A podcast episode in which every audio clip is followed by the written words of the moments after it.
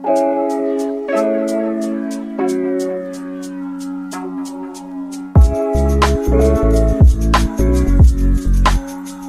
to the show, everybody. Episode one of the Waiver Wired podcast. I am your host, Jerry Ferrara, but I am not alone because you know what? We needed somebody else qualified and certainly way better at fantasy football than me to join me. Joining me, my co host, Jennifer Piacenti. She's a host at SiriusXM Fantasy Sports Radio and an NFL and MLB analyst at Fantasy Alarm the qualified one of the duo. Jennifer, thank you so much for joining me on this on this show. What is going on, Jerry? I'm so excited to be here. I don't know if I'm more qualified than you, but I know that we're going to have a lot of fun. That's for sure. But I got to ask you so, yeah. roughly, yeah. How many fantasy drafts have you either had or are going to have so far? Um roughly. Do, do I have to tell you? I mean like is this like I don't know. Should Jerry? I set the over under? Yeah. All right, I'm gonna go right. over under. It's just football. Okay, Obviously, right. it's football season. Over under. I'm gonna say six point five, and I'm gonna take the over. You would smash on that over. Yes. What kind of a spread? I don't even now. Now I'm embarrassed. I think I was so far off. I think it's gonna be ten, is what it's gonna end up being. Right now, it's nine. It could end up as much as eleven. Um, and to be honest, like I have to stop myself because there is a certain amount of management you have to do to win your leagues. Oh, you know what? I just thought of it. It's 12. what you literally just got invited to one as we were doing um two and a half minutes of a podcast. You just got four more invites for a fantasy league. Yeah, it's a problem. It's a problem. So what ends up happening, I'm sure, which has happened to me in my three or four leagues, though, eventually you kind of either have someone you're rooting for or against every single week, right? That's like the fantasy yeah. nightmare. You know, how do you kind of manage that part of it? So that is the hardest part. And so I try to build a lot of my teams to have some similar components so I can feel like I can always get behind those guys, but with levels of variation. So I'm pretty sure at least one of them will win. What I really hate is when I have to root against my real team you know, like the Cowboys are, you know, versus the Rams, and I'm just really needing Robert Woods to go off, you know, that's tough. So here's the first rule of for me of fantasy mm-hmm. football is do everything in your power. Not only to not draft a player from your favorite team, which is the New York Giants. I, I try not to draft anyone from New York, Jets, Giants, and I'll even rope in the Bills. Wow, is that even though so you don't have to be conflicted? just not just I just don't like the vibe. So I'm an emotional player and I'm going to okay. give everyone a little bit of my fantasy background. I'm a very I go on instinct, emotion. I have never done well with any player in fantasy from New York that's including the Buffalo Bills. So it's a statewide problem. It's not just a citywide problem for me. And uh although I will say Josh Allen in some FanDuel, you know, fourth quarter matchups where he goes crazy sometimes. Like last year, is putting up like 25 points in fourth quarters. That was pretty fun to watch. Yeah, he had some, I think, two two or three really big games. One where he was like top four quarterback. I mean, here's the good news. Because we also have DFS and daily fantasy lineups, you can kind of like have your seasonal and still play Josh Allen once in a while or play Darius Slayton because you know he's going to have some big games. And uh, are you really going to avoid Saquon Barkley? Wait, this means you're going to avoid Saquon Barkley. What if you have the number two pick, Jerry? What will you do? We're going to get to that because uh, that's a problem I don't want to have. Yeah. Uh, quick little fantasy background for me. I am not employed other than this podcast by anyone else for fantasy sports stuff. But I will say I have been playing all fantasy sports, baseball included, which was my first fantasy sport uh, since around 1991. I was about 12 years old. So I used to have to score. I was the guy who did all the scoring, but like the newspaper and a pencil, and everyone was cheating and all that stuff. Cut to years later. So what is that? Almost 25 years in fantasy sports. I only have one Super Bowl victory to my name. How sad is that? Oh, we're fixing that. We're I fixing have, that right now this year. You're going to bring home a ring. And it it happened. I, I got my first ring two years ago. Before that, I didn't reach my first Super Bowl until about seven years ago. And this was one of those, you know, uh, air quotes like celebrity leagues. Made it all the way to the Super Bowl, was favored in the Super Bowl. I lost to celebrity super chef Bobby Flay. And let me just tell you, and I love the man. He's a very nice guy. Was not very nice in victory. He talked a lot of shit. Well, you know, it's Throwdown with Bobby Flay. He has a show about that. I think that's what he's like made to do. And I'm sure he's put a lot of spice in that trash talk. So here's where I'm going to need a lot of help this year, not only from you, but also from our listeners, uh, because how do I put this? In, in those 25 years, I have never, in football anyway, I have never done an auction draft. Obviously, I know what an auction draft is, but I've been more traditional snake draft. This year, with your help, I need to turn the corner on that because it became apparent when I started bragging about my first ever Super Bowl victory to some of my other friends. And the minute they said, Oh, auction league, I said, No, you know, 12 team snake league, they almost put an asterisk next to my Super Bowl. Like it didn't count. Yeah. Yeah. Yeah. I understand. You too. I, I do. I understand that because look, here's the thing with with snake leagues. Everybody has an equal shot, right? I mean, you got your, your first round, your second round. You know you're going to get one of. You say you're in a 12 team team. 12 team league, you're going to get one of the top 12 players. You're going to get a Saquon Barkley. You're going to get a Dalvin Cook. You're going to get a Derrick Henry. It's going to happen. If you're in an auction league and you don't use your money correctly, you may miss out on one of those players if you're shy, if you're not aggressive. And it's all about, like, here's what's fun about an auction league guys, an auction league is like shopping. Oh. Yeah, yeah, yeah. So, you know, like when you see, maybe you don't, but there's some ladies out there listening to this. You know, like when you see that really sexy pair of Christian Louboutins and you really want to have it, and and you decide I'm going to spend a lot of money on those Louboutin. You can because then you can also get some really cool kids to go along with it and assemble the coolest team. You can get all your guys. If you want five pairs of Christian Louboutin and then you only have a few dollars left and you can only spend a buck on each pair of kids, you can do that if you want to. In a snake, you have to take the value as it comes to you. So if I want Zeke and Christian McCaffrey, I can have them in an auction league. Yeah, I'm going to have to, you know, dig a little deeper later to find like some deep, you know, people, Greg Ward or somebody to spend a buck on. But it could be worth it because I have Christian McCaffrey and Saquon Barkley and Ezekiel Elliott and Michael Thomas. I could conceivably roster all those people if I'm willing to lower uh, my spending on the other players for their salary caps. So that's why I love an auction league because you get to be creative and you can get your guys. It, because you have Saquon doesn't mean you can't get Zeke. Well, I started asking around about two weeks ago, figuring it was early enough. We didn't even know, you know, if there was even going to be football for sure and what what football would be like. So I started asking around about two weeks ago to some friends who had auction leagues to no avail. Everyone basically they're all filled up.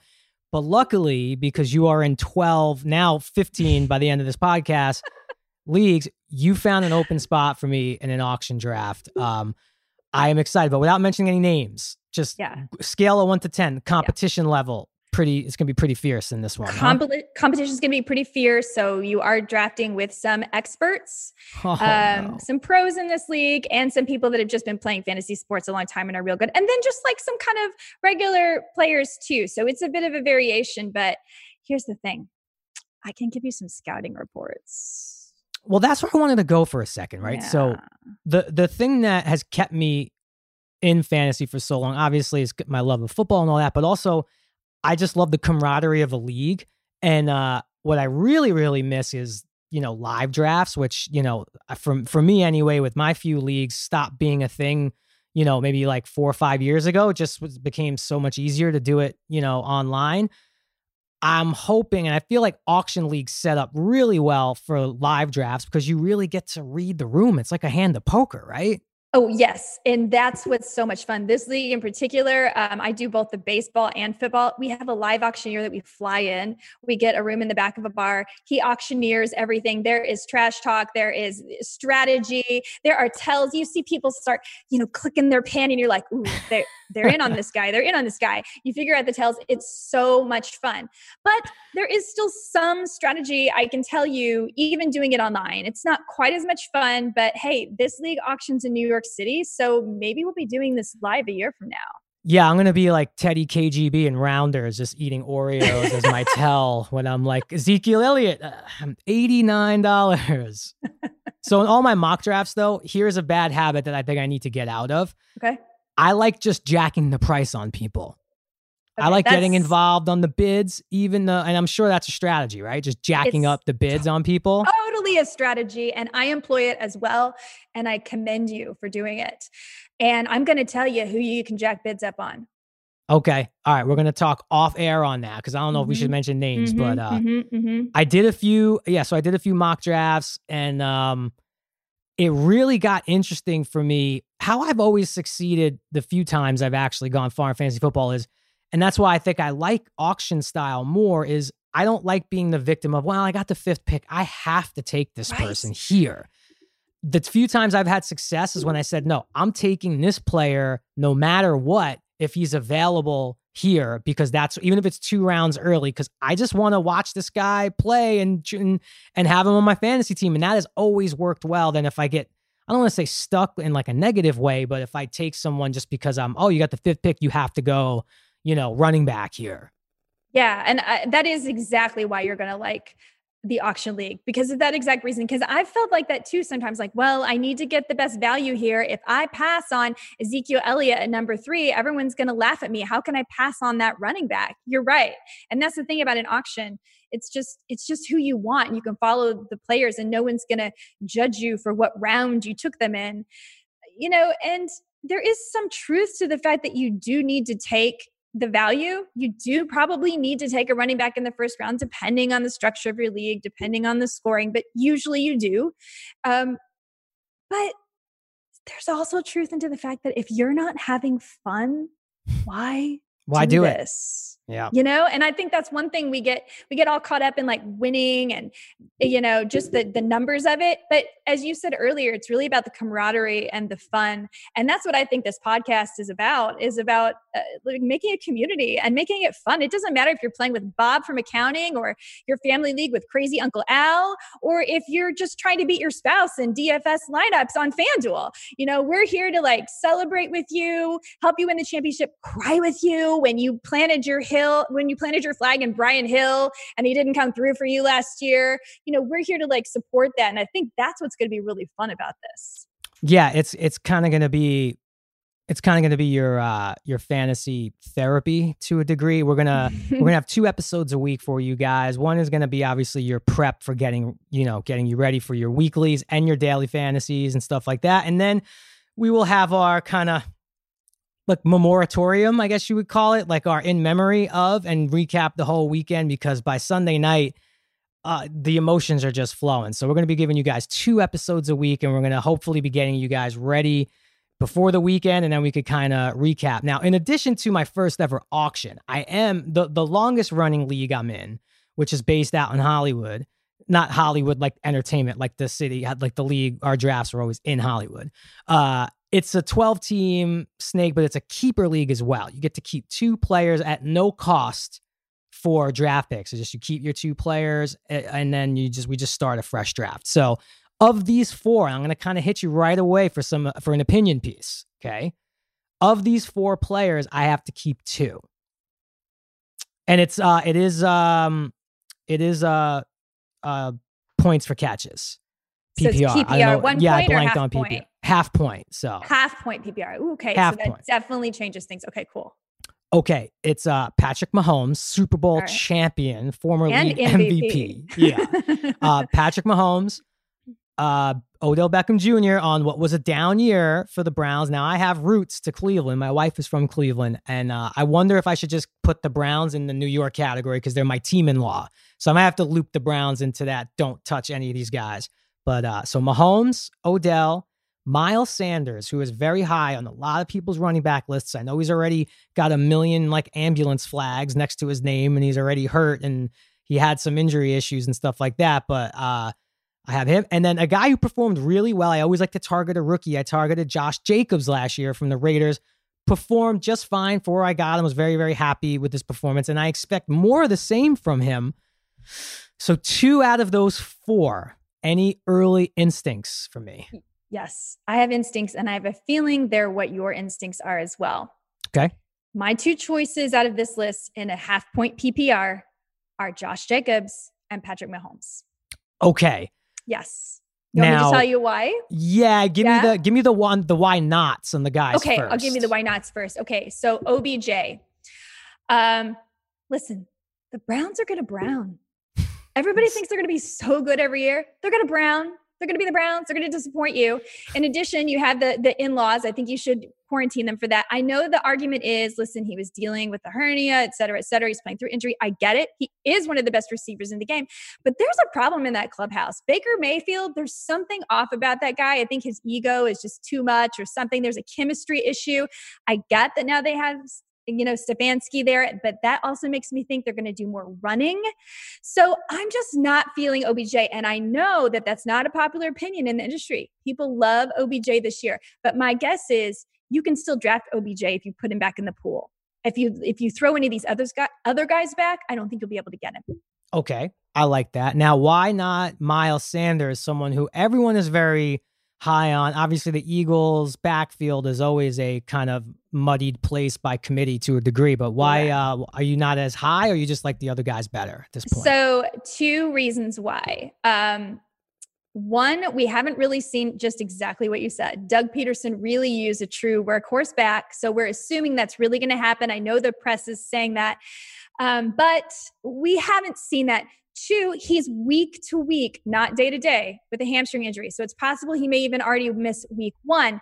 Now, in half point PPR, part of what makes Miles Sanders so valuable is his catches. Well, in half point PPR, shave a little bit more off of that. I would give him maybe a slight boost in PPR, but in half point PPR, I'm giving the advantage to Josh Jacobs because of the end zone capabilities what I love so much about your picks, and they're kind of lining up. I, I, I, Mahomes was always in my instinct uh, someone I'm going to keep because it also just like it's just so nice to not have to think about the quarterback position at all. And Patrick Mahomes is one of those quarterbacks. Now he's like this in weekly. This is like a daily fantasy strategy I always try to use where you just want to get those teams involved that where the fourth quarter turns into like wrestling, pro wrestling, like WWE, where the fourth quarters just go crazy. Those are the guys you want on your fantasy team where you're down by 21 going into the fourth, not points, fantasy points, and you just know, oh, Mahomes got this. He'll get me 22 in the fourth quarter and does.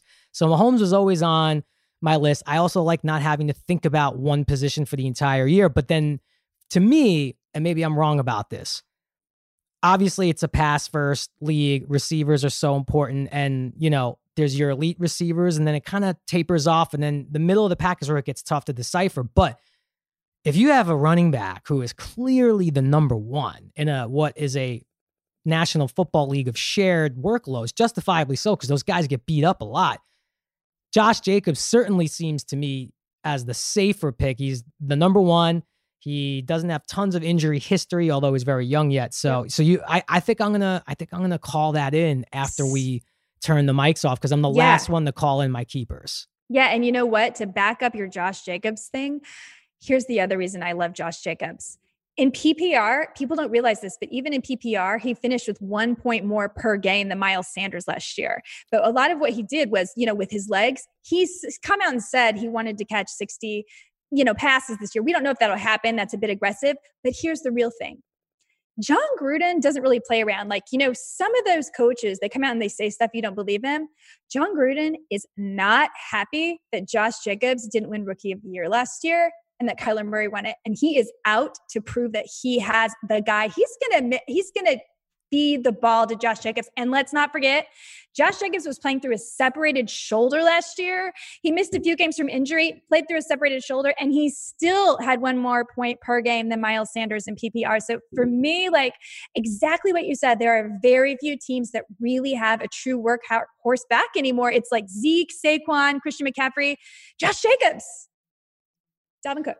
So, and that's why I also, like I said, you know, not having to think about quarterback, it's kind of a question I ask myself before every draft is like to QB or not to QB, you know, like you're either going to take Lamar, Patrick Mahomes, uh, it was for a while Russell Wilson, like one of those kind of top three fantasy scorers, probably within the first, I don't know, four or five rounds of your draft, or you're just going to defer and say, all right, I'm going to deal with you know that later which i always usually do I, i'm much more of like i'm deferring on qb You're late. because you know you could get philip rivers i mean in years past you know you get Phil Rivers, you get Matthew Stafford. These yes. are guys that will be available late that put up a ton of points. But again, I'm just taking, at least in this league, I'm taking that decision off the table. Um, something else I've been thinking about mm-hmm. a lot lately because I always this is what I think about the beginnings of every sort of season. You know what what catches up first is the, the and usually with the NFL, it's usually the offense. Is the offense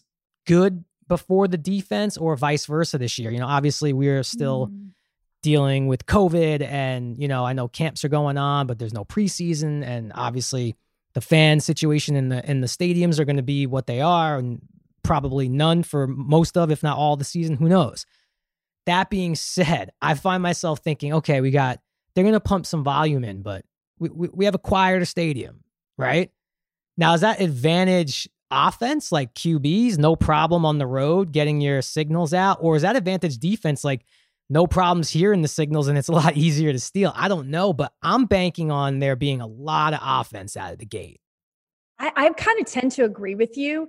And but one thing I, I to your point, Drew Brees. You know, Drew Brees is always so good in the Superdome, but what if there's no if there's no fans there? Like, does that have you thought about that? I mean, maybe that's not that's not like technical fantasy analysis. That's just kind of an instinct where I'm like, is he gonna be that good? I, I wonder. I think that's going to kind of have to be a wait, a wait and see because usually every year there's always a player that kind of come. I always say there's always like a an unknown MVP, a guy who comes out of nowhere and wins a lot of people their leagues just mm-hmm. by, you know, oh, I stumbled into this player in the fourth round or whatever. I wonder now if that's going to be some veteran players who maybe are just playing well earlier on because it, they're just not phased by anything. Who knows? And because but. of limited camps, like you said, I mean, there's this was like one of the deepest um, rookie classes as far as talent. But like wide receivers and quarterbacks, they need time to develop, and camps have been shorter. There's been no preseason. People have missed practice for COVID reasons. So, to your point, yeah, I think veterans may have the advantage. And I'm kind of tending to look that way. I'm drafting towards people that already have chemistry. Like there was all this talk about, you know, in Minnesota, Justin Jefferson, you know, he's going to be the guy, whatever. I'm like, oh man, I'm just putting more eggs in Adam Thielen's basket, right? I'm totally Adam Thielen. Is there anyone going for that philosophy of saying, like, you know what, I'm just targeting this player no matter what. I want this guy on my team at some point. And I promise I won't outbid you or drive the price up in this auction league. But is there anyone that out of the gate, not having a lot of information, shoot, we barely have hard knocks to even right. pull from right now. Uh, is there anyone on these lists that you're saying at some point in one of my 37 leagues, I really got to get this guy on my team? Yeah. Um, I already have a share of Christian McCaffrey, so it's not him. I have a share of Ezekiel Elliott, both of those guys I wanted. Someone I don't have yet, um, which you guys are going to laugh at this, is Allen Robinson. I want some Allen Robinson. That guy's a target monster. I mean, I don't like the Chicago Bears, but their offense goes through Allen Robinson. So I want to share of him. I think he's a fantastic veteran. And I don't have either Mahomes or Jackson in any league. And I wouldn't mind having at least one where I give that a spin because I'm like you. I tend I'd rather just wait and, and stock up on running backs because there is so much talent deep at quarterback.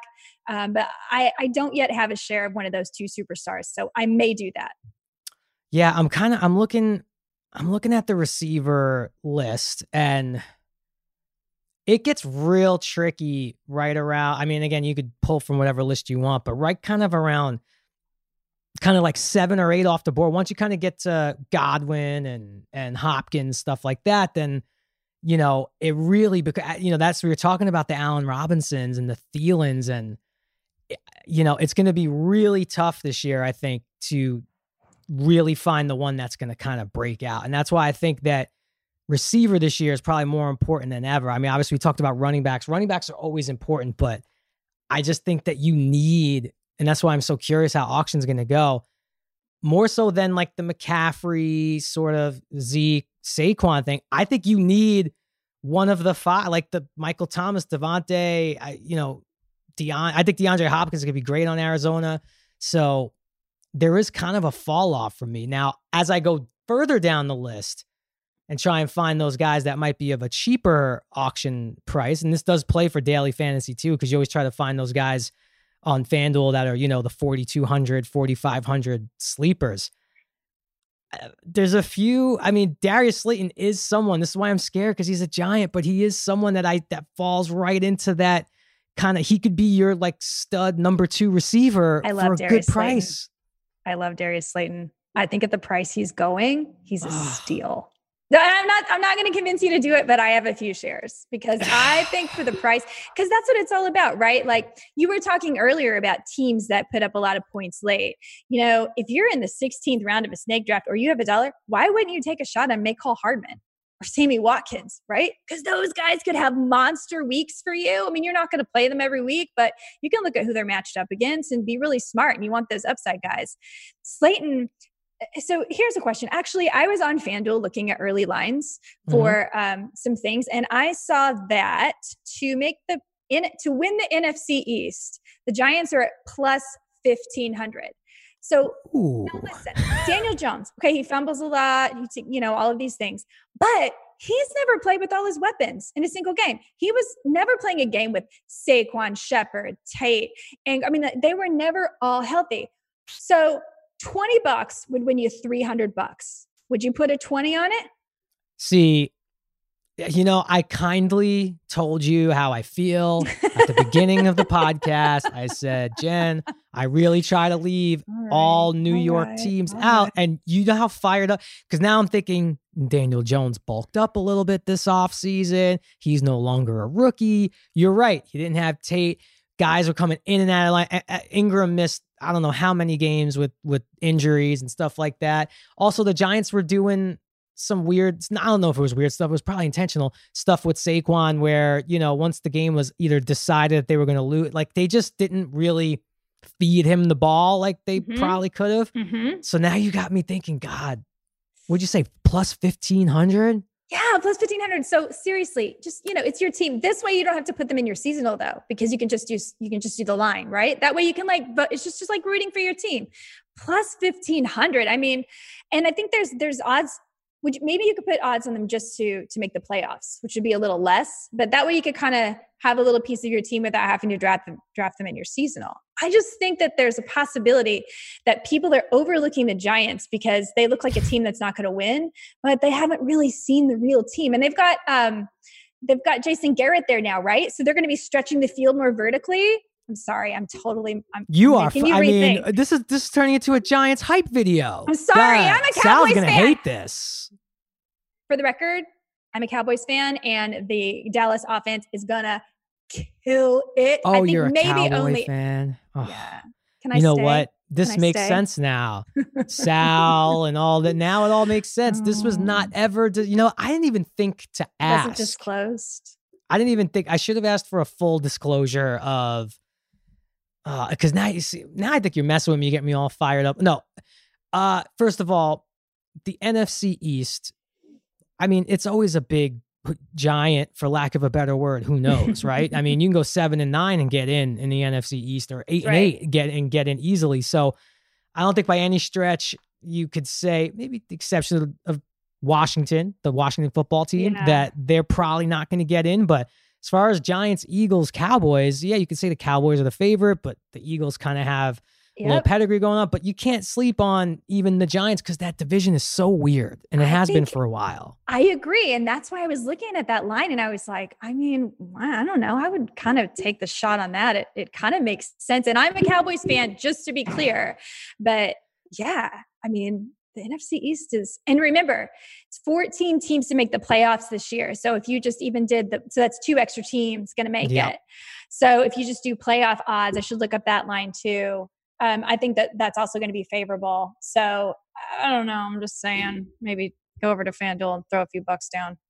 Uh, is there anyone that you have on your mind that's a stay away for you for whatever your reasons might either statistically or situational or just overall feel? Are there besides Yeah. just whatever teams you try to stay away from? Are there any players you're kind of like I'm gonna take a pass even if the the price or position is right for this? You know, player? until just recently, I was taking a pass on Joe Mixon because I was worried about the holdout. But now we know that that's fine. So he's kind of up a few in my mind. Mostly, it's just the people that are that are injury risk. Oh, I'll tell you who I'm taking a pass on: Melvin Gordon. right, new situation for him. It's a new situation for him. Everyone assumes he's going to be the leader in the backfield, but I don't necessarily think so. You know, Philip Lindsay's still really good. He was an over a thousand yard rusher last season. You know, now reports are Melvin Gordon is having trouble acclimating to the altitude. He had a little rib issue. He wasn't that awesome when he came back. It took him a while to get back in sync last year. So a lot of people are taking Melvin Gordon. Uh, I'm just staying away. I have absolutely zero shares of uh, of Melvin Gordon. Okay, uh, I clearly have not played anything remotely close to high level athletic sports in maybe ever, you could say, but whatever my versions are. That being said, I have played some pickup hoops in Denver, in New Mexico, in Utah. The altitude situation is just real. real. I know we talk real. about it, it's just a thing we know. I was the same way. Like, how bad, but how bad could it really be? Is what I thought. And at the time, I was in pretty decent pickup basketball shape. You know, I could yeah. play eight, nine pickup games and be fine. And let me tell you, it is different. So when you hear that, it's kind of at first you might think like, "What? He's not the altitude," but no, I get it. I understand. Um, mm-hmm. Um, yeah, I could see. I mean, you could count on him certainly going to have his games where he puts up monster numbers. The yes. question is, is he going to do it week in, week out for 16 games? And yeah, that might be a very traditional split carry mm-hmm. situation. Mm-hmm. That's what I feel like. And this is just echoing the really good point you made earlier. There's not many teams that really have workhorse backs anymore. And that's why they are more valuable. Now, I'm not one of those people that says you have to get two running backs in your first three rounds, you're going to lose. I don't believe that. But I do think you should give special consideration to those guys that are going to get the snap counts. Do you go into auction drafts? Because I think this is already in my research that I've done. I've done a couple of mock drafts already, one of which I actually had Mixon because I read the I you know I saw the holdout news and then. I was like, all right, and I was in great position. Um, I think I ended up with like Derrick Henry, Joe Mixon. Uh, nice. I think I got Aaron Rodgers for a buck, which was, Good. I mean, a buck. Is Aaron Rodgers really going to go for a buck? Uh, yeah, he is. I mean, uh, first of all, the Green Bay Packers failed their NFL draft. I mean, like in F, they didn't get him any weapons. All he has is Davante Adams, which by the way, to your point again earlier, Davante Adams needs to be flying off the draft board earlier. He's going to get all the attention. And sure, there's going to be Allen Lazard and maybe some other people, but like really, that's Davante Adams' show. Aaron Rodgers just doesn't have the weapons around him to really be successful necessarily. And they're not backing him up. I mean, they went out and reached. They didn't just get a quarterback, they reached for a quarterback when they could have gotten a wide receiver. I mean, so I think there's issues, and I think people are worried about Aaron Rodgers. Is he going to have great weeks? Yeah, especially if Davante Adams is healthy. There's going to be great weeks, but you'll be able to get him for a dollar because people are nervous. Um, you can probably get really good quarterbacks for four dollars or less, unless you want, like you said, Mahomes, Jackson, Wilson, Prescott, Murray. Those would be and in in like a two hundred dollar salary cap, those guys mm-hmm. go for somewhere in like the what third. You know, the first quarterback off yeah. the board was uh, Watson. Believe it or not, Watson. I Watson. Love, I well, someone Watson. just proposed him, and I think he went for like thirty eight dollars, which I thought was that's too I, high. It's too high, right? It's too high. It's too high for any quarterback. Because now that it's too high for Deshaun Watson, I adore Deshaun Watson. I think I proposed to him on Twitter last year. Not sure he saw it, but don't worry, Deshaun. I'll do it again. He's You'll listening. No, do it now. He's listening. Deshaun is a uh, listener. Um, Deshaun, yeah, tune in. I absolutely adore him. Um, but it, it, you shouldn't ever spend that much on a quarterback, period, in my opinion. I, even if it's Lamar Jackson. And I know people say, but Lamar Jackson's also my number one running back. Okay. But then if he gets injured, you lost your number one running back and your quarterback. Right. So then that's very costly to your team to replace. Do I need to have like a like a five dollar or less kind of menu like yes. you know like pulling up late night to a jack in the box? Like do i need to have like a five dollar and less menu that of like okay i know if i get into trouble yeah. and if i do like because i feel like yeah. i am totally suspect to reach on a play i'm gonna like not have a running back for a round or two and get really scared and overbid on someone. That's what i'm afraid of. And uh, that's exactly what you need to do. Now i never called it menus but i think i'm gonna start to now because that's brilliant. You could have always, that I always just called it tiers. Like I have my tiers and then I have my dollar days players. So those are the ones that I'm willing to go and just spend a dollar on. Now, one trick don't get down too low in money that when you nominate at the end, if you nominate a player you want for a dollar, someone else ha- always has one more dollar than you and can take right. them off the board for $2. What you want is to have the $2. So if someone else nominates for a dollar, you can always snag that player. That being said, having the hammer in an auction isn't always ideal. You don't want to leave the auction with money on the board and be like, oh my God, I had seven more dollars. That, that's the worst feeling. So don't be afraid to spend at the beginning and go to your dollar menu. That's exactly what you should do. Take okay. the $5 and less players, and there's some good ones down there. Really, you could probably get, I mean, Steven Sims Jr., and I know Washington football team is going to stink, but he is the number two receiver there. You could probably get him for a buck. Oh my gosh, I'm already getting nervous. I'm Aren't not even gonna lie. It's gonna be so fun. I, am excited, but I, I I just wish I had a beat. I, I'm gonna definitely need a little bit of the the kind of quiz on the personalities that are gonna be there and what to expect. Um, I always try to throw a few, you know, rookies like I did last year with Josh mm. Jacobs, and I I think you know it's a really interesting rookie class, I think, coming in. Obviously, you know, Clyde Edwards is someone that uh, mm-hmm. is on everybody's list, and that's going to be the real, you know, someone's either going to be genius or or not. Because yep. if it, you know someone's going to take him early, and if he pans out, then you know a lot of teams are going to be made. But yeah, I'm looking. It's I'm looking down the list a little bit, and I don't see a ton at running back that really kind of make me say, all right, you know, I think Jonathan Taylor might be someone that For you sure. can kind of put on that list, but there might be a little, you know, Marlon Mack is still a thing. But are there any so, yeah, rookies to you that you kind of target? So sticking with running backs, um, I think there's four that are worth mentioning. One is Clyde Edwards-Helaire, obviously, which you already mentioned. Who you're right, it's either going to make or break your team. Probably, we assume he's going to have a big piece of the Kansas City offense, but we could be wrong. They could go sign Leonard Fournette tomorrow. We don't really know, right? We're Devonta Freeman, who we, but we're pretty sure it's Clyde Edwards-Helaire, and who doesn't want a piece of that offense? But people, please don't draft him before Dalvin Cook and Derrick Henry, people that we know can do this. I've seen that happen. It's crazy. Okay. You brought up something interesting there. Yeah. So one of my biggest, and if we're gonna go now, let's let's tune into our our fantasy therapy portion of the show for a minute. Yes. Uh, and if you were my therapist, I would be walking mm-hmm. into your office, sitting in a chair, and say, "What are you here for, Jerry? I am here because I still keep emotions from fantasy years past. I love Dalvin Cook. He's a fantastic player.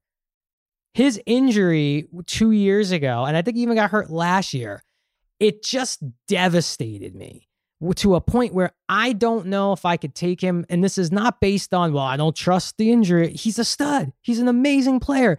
But I just, I think I had him two years in a row and it just didn't pan out. And I, I find it hard to detach from that. So, as my fantasy football therapist for this session, are you saying, should I just live in the moment? And if Dalvin Cook's there, just take him and forget about the past? Or should I, you know, trust my my instincts and let my scars be out there.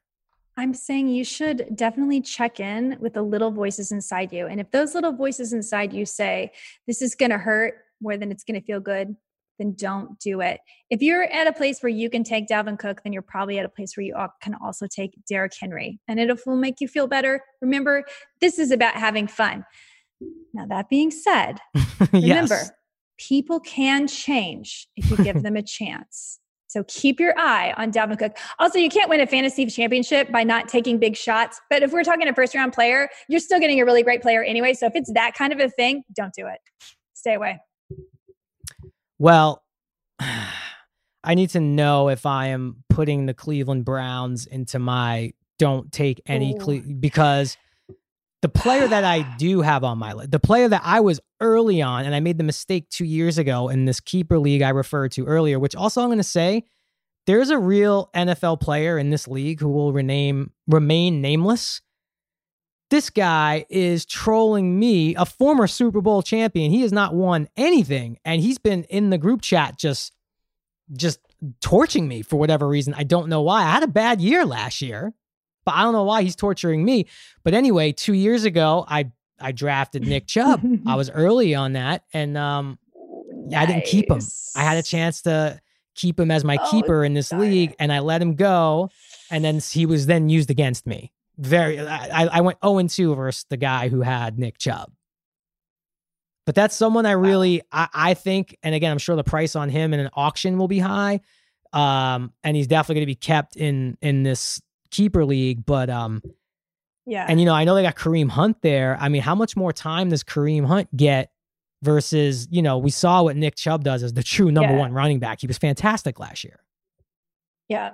I think uh, Kareem, you know, Chubb is definitely the number one running back. The issue is right now he's still in concussion protocol. Right. So at least for the first week or two, people might be a little nervous about him. Uh, I don't think you have to get Kareem Hunt if you get Nick Chubb the way that I think you have to get Alexander Mattison if you get Dalvin Cook. Right. Um, and I think Kareem Hunt has standalone value because of his catchability. I think Chubb's a second round pick um, as a running back. I like him a lot. But I don't think you have to go crazy for Nick Chubb, especially with the concussion situation and the fact that Kareem Hunt is going to eat a little bit into his production. He, he hasn't played a full se- I mean, last season we didn't have a full season of Kareem Hunt. Once Kareem Hunt came back, guess where all the goal line, you know, work was? It was Kareem. So some of my my most favorite I was talking about earlier, especially in like some FanDuel daily fantasy stuff or weekly, like having those fourth quarter just wild card teams. Tampa Bay Bucks were one of those teams for me. Like if you had Godwin or Mike Evans, like you just, uh, yeah, it was just ridiculous. What like you just were never, you were never out of a game. It was like a fighter having like just an amazing knockout punch that at any point can win the fight. This is the first time. Like I think I'm a huge Julian Edelman fan. I think he's a good receiver. Uh, I enjoy Tom Brady the way everybody does. Like I appreciate the greatness that is Tom Brady. Obviously, I love to root against him. It's super fun as a Giants fan. It's awesome. I had a chance to work with him on Entourage. He did a cameo that uh was pretty cool of him to do. He did it on really short notice. And uh fun part of that story is that was an episode of Entourage centered around uh a golf match that was initially supposed to be the Vincent Chase character and his brother Johnny Drama versus Eli and Peyton Manning. From my memory, they had solicited our creator, Doug Ellin, about wanting to be on the show. And then Doug wrote that whole storyline in. And then about three weeks away from shooting, they pulled out. And that's a pretty big deal on production. Like, that's a yeah. whole episode that does hinge on them being in it. So, one of the, I guess, really, I mean, many great reasons and strong suits of Mark Wahlberg being your executive producer. As I remember, he kind of, and we were talking to him about the situation. he said, uh, well, you want me to call Tom? And we're all just kind of looking at each other like, is he talking about what? Tom Brady? yeah, you want me to call Tom? Like, yes, you should definitely call Tom Brady. And on like less than two weeks' notice, Tom Brady said yes showed up to work. And this was also coming off the year of his knee injury where he missed the whole entire year. So no one had seen him play football in like a year and a half at this point. And he couldn't have been nicer. I know some of you listening are probably still like, Tom Brady sucks ball. Like he couldn't have been a nicer guy to us, to the crew, to everybody. Now he's got an extremely dangerous offense, right? Yep. What could we expect fantasy wise from Tom Brady. Now, his numbers on the fantasy side of things have declined over the years, just lack of weapons or just natural aging process. But man, does he got some juice on that offense now.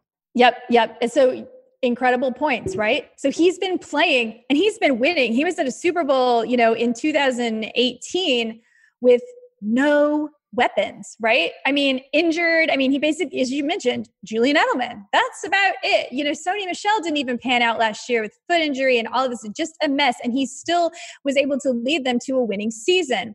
And of course, the debate has always been Brady or Belichick, Brady or Belichick. Who actually wins? We're going to find out. Super interesting. He now has the two best receivers on the same team. I mean, you could argue I could argue that Cooper and Gallup of the Cowboys compete with them, but boo. boo, I know. But Godwin and Evans, both more than a thousand yards, ridiculous.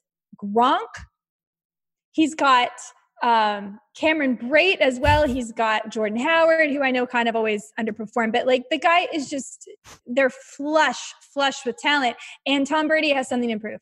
Tom Brady will absolutely finish as a top 10 quarterback this season. Is he going to give you the really long throws? Probably not. But can he get the ball into Chris Godwin's hand? Yes. And we know he can get it into Gronkowski's hands. Yes. And they're going to be playing and they're going to be playing hard. And I'm I'm not sure that I favor the Saints anymore, especially if they can't finish this deal with Alvin Kamara now holding out. Um, I think it could be Tampa Bay. And actually, I looked at the line this morning on FanDuel for them to be NFC champs. It's plus 750. I'm putting a 20 on that. Ooh, you are getting me all fired up on these right? futures. Yeah. I mean, I'm just saying, like, eh, it's just a little fun, right? What else are we doing, guys? Okay. So Brady, top 10. All right. So is Brady auction draft wise? Because you can see where I'm trying to wrap my head around. And mm-hmm. we're going to recap my whole experience with an auction. Hopefully later this week. The draft is what uh tomorrow night. tomorrow night. So yeah. we will recap our teams. Obviously, um Jennifer will probably have a much better team, Doubtful. or I'll get really really lucky. But so Brady, I like how he's all humble. Like I don't know anything, and everything he's saying is like. I lower smart. the bar. That's how I've like pretty much. It. I pretty much have gotten through life by lowering people's expectations. All I got to do is jump over a very low step to to just just say, "Wow, oh, not not not terrible." Tom Brady, auction wise, is I'm t- I guess the reason why I brought him up is that's someone in my auction experience. I don't know what he will go for. What the value would be. Right. Personally, I wouldn't spend more than five to seven dollars on Tom Brady because I don't think that he will be incrementally that much better than, say, like you said, a Matt Stafford. In fact, I probably think he won't be better than Matt Stafford. He won't be better than Matt Ryan. Um, I don't think. I think both of those guys have more arm strength and might put up bigger numbers. Um, I think they're kind of all there together so I would say he's going to finish as a top 10, but there's a big drop off once you get past number five as far as price. And you'll see I that just. I'm just, again, I'm going back to the fourth quarter wildness, and then I'm looking at that division. Not that Tom Brady had like tons of defensive stoutness in the AFC East, but you know, the Bills for the last couple of years weren't an easy team to match up with defensively. The Jets are always a little frisky on defense at times, you know. I mean, that def that that division just seems like shootout written all over in every game. It, it does. I mean, and and he has the weapons to do it. So that's why I, I agree. I think he's going to be top ten, but I don't think that's going to be reflected in the auction price. See, but that was a test, Jennifer. I just tested you, you because you're my you're my fantasy therapist, and I told you I am emotional about this stuff and I just told a heartwarming story about Tom Brady, and now I clearly want to draft him based on pure emotion. I just talked myself into it.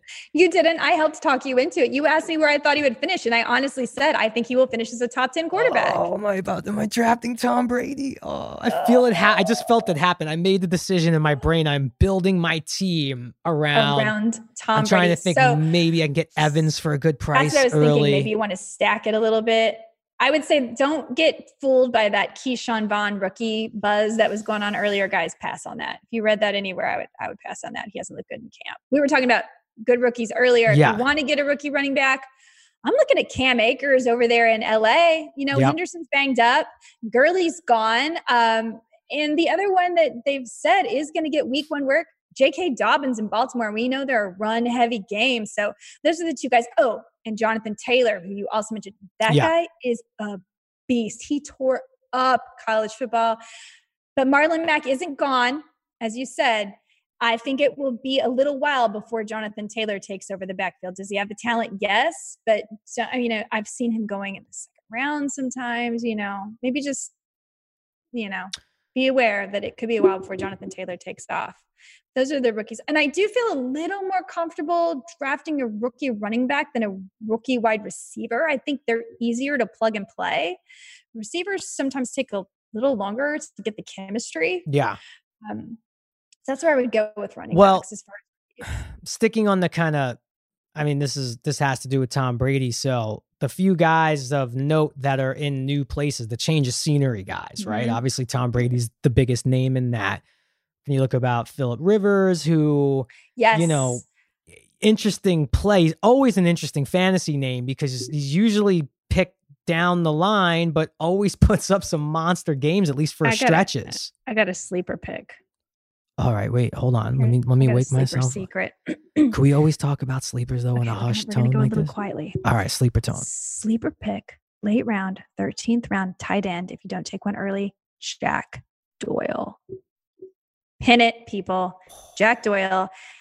Philip Rivers loves to target his tight ends. He yeah. loves big body receivers. Also, I like Michael Pittman Jr. after the first few weeks of this season. Jack Doyle is an end zone monster, and Ebron is gone. Trey Burton is injured. Jack Doyle is not going until the 13th round, and he's going to be a starting tight end. Why is everyone sleeping? I don't know, but everybody listening to this is probably now going to jack up the price and we can't get him. Uh, uh, Sorry, Jim, Martin. It. If everyone's listening, though, we might Ruined have to it. cut this out because I don't know if I want people. I mean, I, I I was aware, but like, it's the sort of thing like it's like Candyman. You don't want to say the name out yeah. loud because he's gonna pop up. I don't want. Yeah. I don't want that information out there. I mean, it's yeah. good to give to the listeners.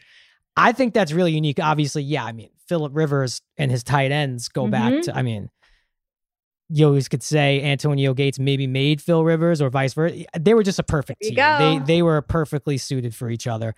Uh, that was my funny. Also, like we talked about Hard Knocks earlier, yeah. and it's been you know obviously they're they're doing their best, and it is interesting to see how teams are functioning in quarantine and social distancing times and all that. Like you just see that added level of safety that they're taking on, but I loved when the head coach of the Chargers was talking about that to the tight end who they cut and got pissed off. And he's like, he's talking like he's damn Antonio Gates. I, I don't know. I just thought like Anthony Lynn with the Gates reference. That was someone, Antonio Gates, man. We're going to do some historical. I'm an old man, Jen. So we are going to do some historical fantasy facts. Antonio Gates pretty much was at least that I can remember. Maybe, uh, maybe Tony Gonzalez was a little before. Yeah but the tight end that everyone reached for first, that then started the tight end avalanche. It would always go chalk for the first round and a half.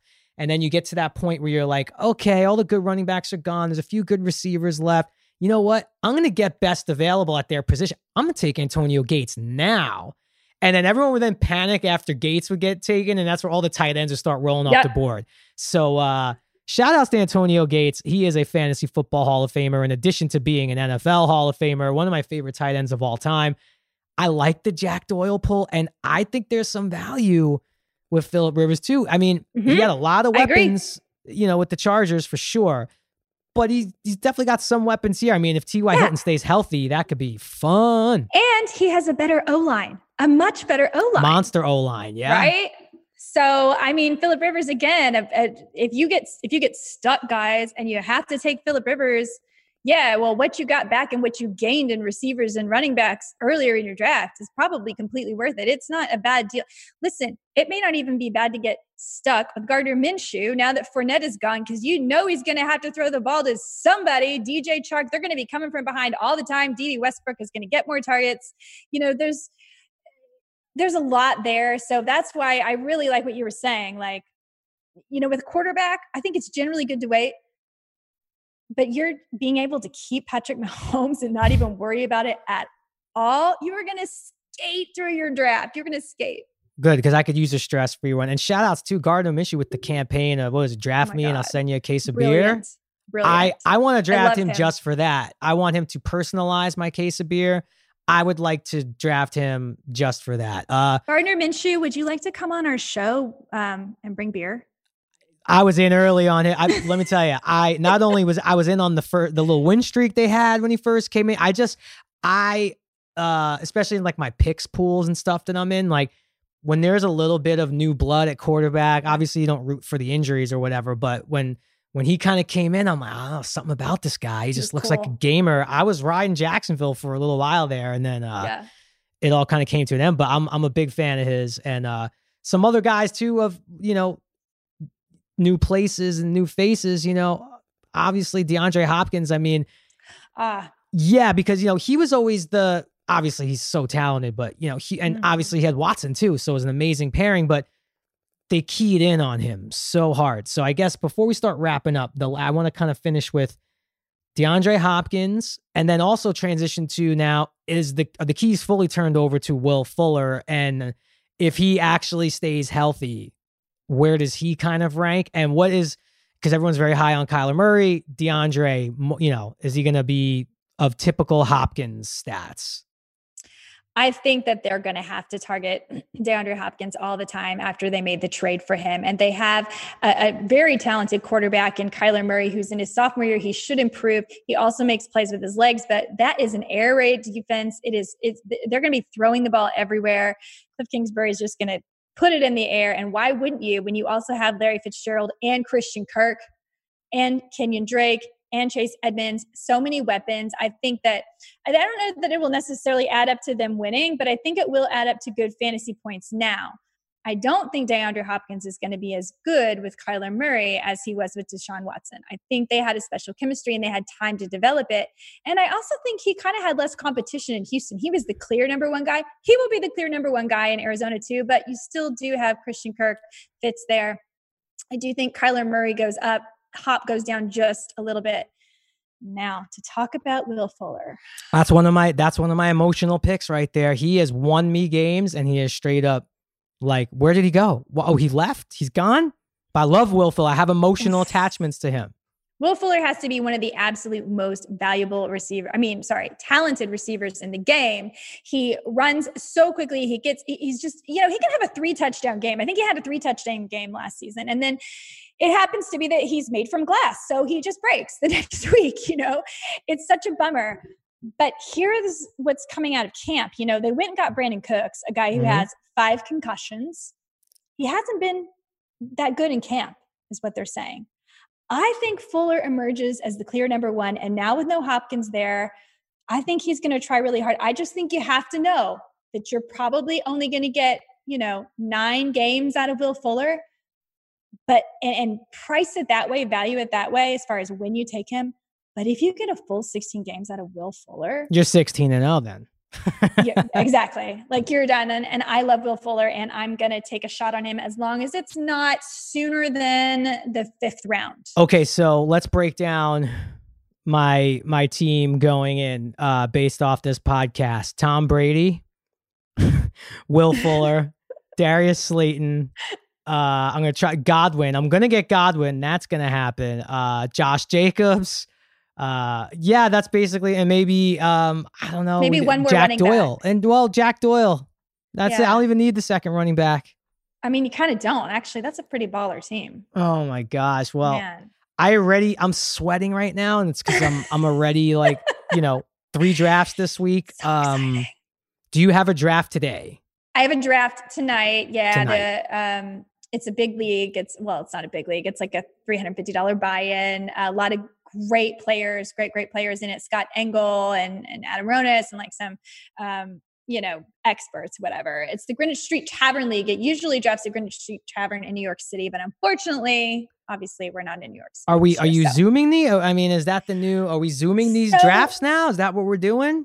Most of them are, but I have to tell you guys, like, I don't love the Zoom draft because I just kind of like get in the zone. And unless it's like a live auction, we're having fun and we're drinking and all that, then like the Zoom just kind of distracts me because it's also on the computer. So I'm trying to like draft on the computer and on the computer. And I think I end up like showing you up my nose and like, you know, like all these things I'm doing, they're just really unattractive on a Zoom. And it's just, yeah. So, so I'm trying. It's, to, it's, not a Zoom tonight, but I think they want to do a Zoom. Tomorrow. I might try something different in this auction league you invited me to. So anytime, and this goes across even like pickup sports. If you're the new person, if you're the new guy mm-hmm. or girl in a fantasy league or even a pickup game, I think it's like an unwritten rule. You're either one of two ways. You're either like quiet and respectful. You know you're the new person. You don't want to make any waves. You're just happy to be there, or you're kind of already coming out as like the enemy kind of cocky guy who everyone hates, right? Those are the two personalities. I always, a hundred percent of the time, go with the humble. Hey, I'm just happy to be here. I already thanked the guy running the league. I said, thank you so much for having me. But you know what? I'm kind of bored of that. I'm bored of that. Now, I'm not saying I'm ever going to be, I don't know if we could curse on this podcast, but I don't know if I'm ever just going to be an outright asshole to anyone. It's not in my nature. But my goal might be to at least bring 2020 version of trash talking back to fantasy football just a little bit. I kind of miss it. I used to be that way and now i've been looking for new leagues and stuff. I'm the new guy. I play nice all the time so i'm wondering But again, I know I'm representing you here because you invited no, me. No, no, I, I fully, fully endorse all trash talking, and I know that there are a few other people in our league that also enjoy the trash talking. Uh, it's like you know, there's rules to the shit. Like rules, but, uh, it's the same. I get it. If you don't, you I co-authored rules in my pickup basketball game. Yeah. Like rule one, don't get personal. You just don't get exactly. personal. You want to talk about my team or how, how, like anything having to do with fantasy football? Great. The minute, like, just don't get personal and talk about appearances or family members or sore subjects. Exactly. Exactly. And other than that, I say bring on the trash talk. It's it's more fun that way. All and right. I like to call people by their last name. You know, like when I'm like Colton or Wolf or whoever I'm talking to, so I can like really call him out. Cause, like you know, I'm, I'm, gonna bring the the I'm gonna stir the pot. Let's just say I'm gonna be the Ooh. straw that stirs the drink, like Reggie Jackson said, in 1978, I believe. That's how old I am. Um, okay, last thing we're gonna wrap it up here yeah. on Waiver Wired. But the last thing, so we went through therapy. We kind of laid out our agenda for the year, and that's why I can't wait for the season to start, so we could kind of start really digging in. The last bit that I will need some help with, and I will even need our listeners' help on this because it's all hands on deck my wife plays daily fantasy often uh on FanDuel, not even like a shameless plug, like legitimately on FanDuel, like on her own. And she is the straw that stirs the drink. She talks the most trash out of anyone. Like in this old podcast I had with fantasy football and FanDuel, we had our own FanDuel uh weekly game for the listeners, and we're gonna try to do stuff like that this year. We're gonna have a bunch of fun weekly games on FanDuel for you guys and girls to participate with us, hopefully. And uh, so my wife and I just out of nowhere, like two years ago, she challenged me. She's like, you know, because we played in this four, 500 person league. None of us were winning, but we had a few top mm-hmm. fives. She's like, you know, I'm better than you at at FanDuel. I said, well, I mean, maybe you've had some good, you've had a good go of it, but like you've only been doing it for a year. I mean, you're fine. You're good for a year. She said, 100 bucks head to head this coming week. I said, Brie, I don't want to take your money. I mean, ultimately it's going to the same place, which is great, but like, I'm going to make, I'm going to make a thing of it. She said, no, no, I want you to. Let's do it. Sure enough, we did week one and she beat me. Great. I clapped it up. Awesome. Like total bragging rights. Let's run it back. Week two, she beat me. Okay. You can't do it three times. Cut to two years later, lifetime, I think she's 13 and 2 versus me. I have to go on a monumental head to head FanDuel run against my wife. The honestly, the pride of my house is on the line. Okay. Well, first of all, can I just say, uh, did you win the lotto of wives? How cool is she? I, I did. But by you the way, be like, yeah. I mean, talk on. about out kicking your coverage. That yeah. I mean, that's me all day. She sounds amazing and I want to hang out with her all the time. Um, so, but what do I do here? I think that I have to help you because we're on the we're on the podcast here. So it's a little hard because you know sisterhood, but I, I, think we have to we have to get you winning. We have to at least yeah because the yeah and the unique part of what we do is because we're also super impatient is we do one o'clock games only. So, mm-hmm. you know, the draft pool is shrunk down to smaller. Yeah, it's a lot smaller. And we want that instant satisfaction so we could talk trash to each other for the second half of the day. Yeah. So wrap your head around that. It's going to be the, uh, I used to call them morning games because when I was in LA, but it's going to be the one o'clock games. And man, she she goes about it like she's doing like a thesis for college. She's just like she puts on like glasses and winner. stuff, and it's annoying. But now it's like she's in my head she really is in my head. All right. Well, we're we're gonna we're gonna turn this around because I think good. yeah maybe it's like you know you don't want to what she may have done is woken the sleeping bear. Let's go. Uh, so yeah, um, we're gonna do some fun stuff on FanDuel this year, and uh, I will we will be back, I guess, later this week to talk yeah. about uh my first ever auction league. Right? I can't wait. It's gonna be so much fun. And I've been thinking about a cool sign off. We got to come up with a cool sign off for the podcast. Like, I yeah. want to, for I guess I want to just wind down and say thank you to everybody for listening. Jennifer, thank you for uh, doing this with me. Fantasy football and fantasy sports is obviously a passion of ours, so it's really cool to kick mm-hmm. it and talk about it. And I guess I want to take this moment to just wish everybody luck. This is like the fun part. You know, 10 weeks from now, we'll we'll probably still be already getting wanting to be drafting again. So this is this is draft week for most of us. So I want to wish everybody good luck with your drafts. We're gonna get through this, guys. We're gonna get through this season. We're doing it together. All right, guys, you can follow me on Twitter and Instagram at Jerry Ferrara. And I'm Jen Piacenti. You can follow me on Twitter and Instagram at Jen Piacenti, J E N P I A C E N T I. Thank you guys for listening. First ever Waiver Wired podcast in the can. More to come.